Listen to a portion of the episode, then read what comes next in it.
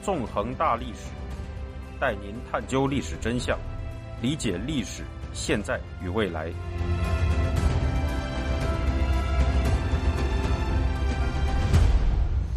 大家好，欢迎大家收听《纵横大历史》，我是主持人孙成。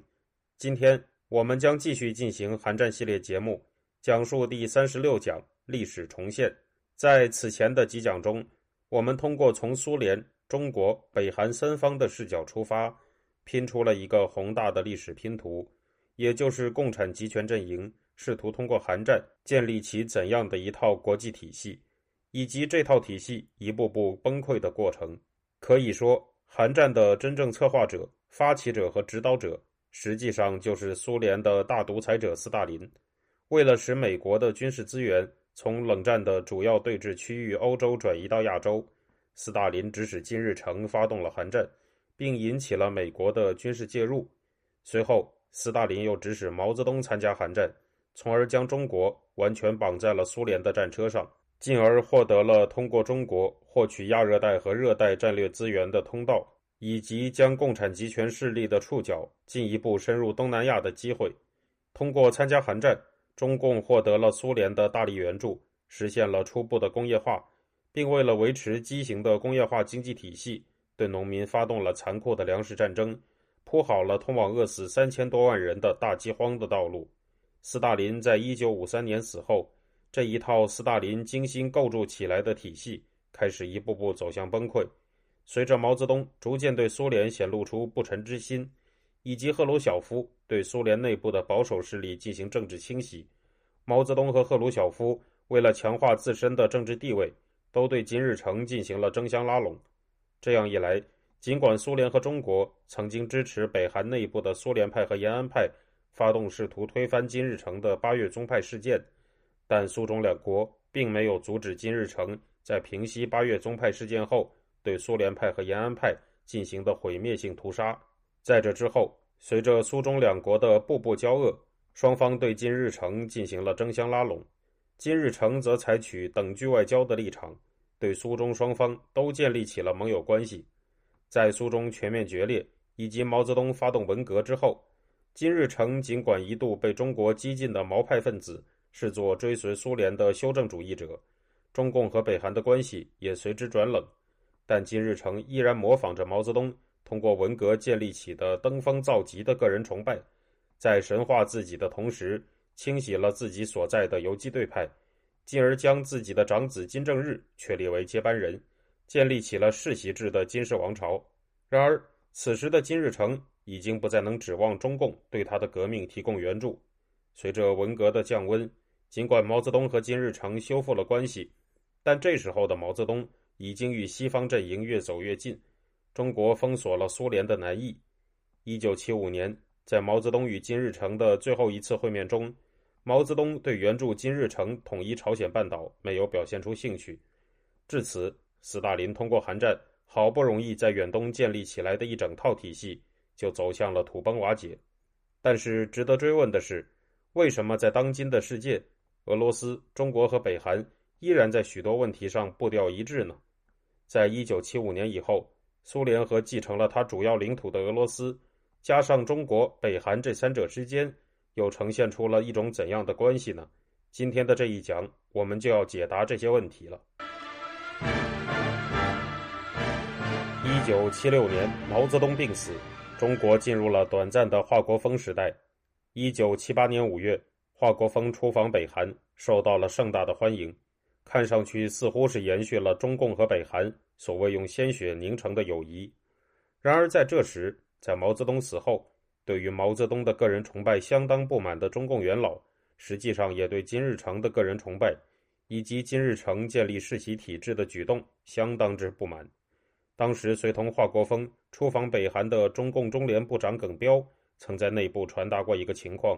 表示中共领导人并不同意朝鲜关于主体思想的提法。和金日成准备将政权传给儿子的做法，随着华国锋在此后不久逐渐淡出政坛，中国进入了邓小平时代。一九七九年四月，金日成秘密访华，中国随后恢复了对北韩的无偿军事援助，并答应以半价向北韩提供石油，建立输油管道。在一九八零年代前半期，中国继续大力援助着北韩，援助的内容包括价值达到每年数亿美元的经济援助和贷款，以及包括当时中国最先进的改装版米格二十一在内的军事援助。不过，随着一九八零年代中共改革开放政策的不断发展，中国开始在这个时期与韩国不断加强经贸合作。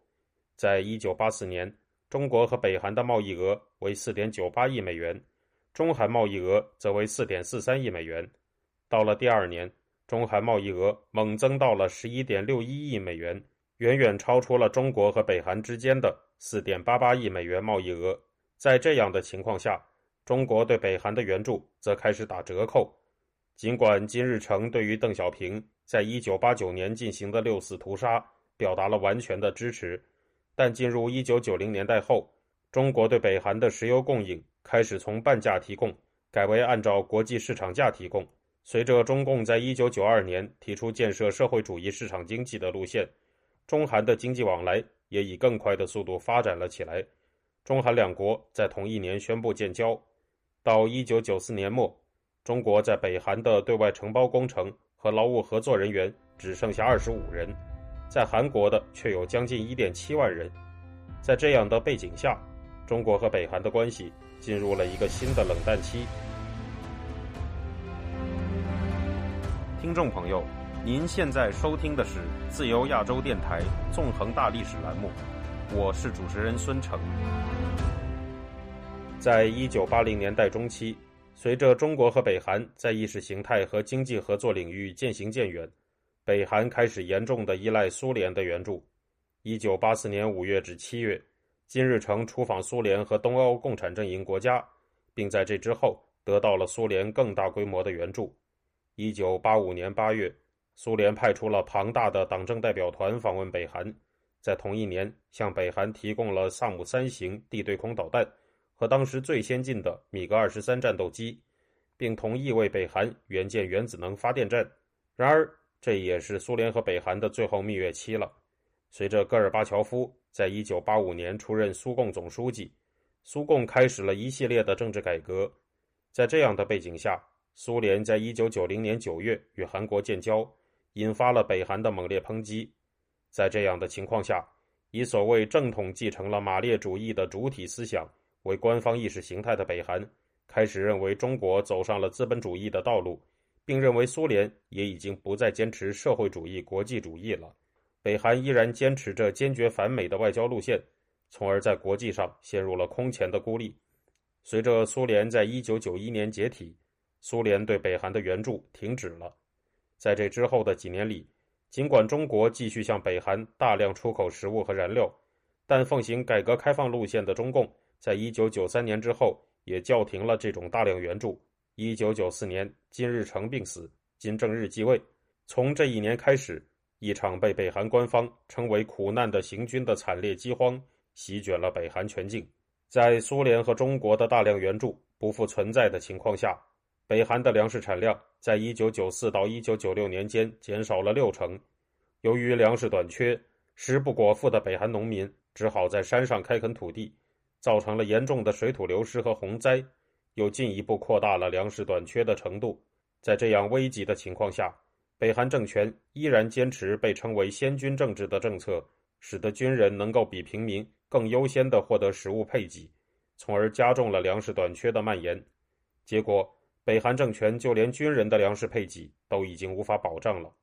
而与此同时，金正日依然忙于神话先王金日成的工作，征发大批民力。营建着极尽奢华的锦绣山太阳宫，用于保存金日成的尸体。这样，在一九九五至一九九八年间，惨绝人寰的大饥荒在北韩上演了。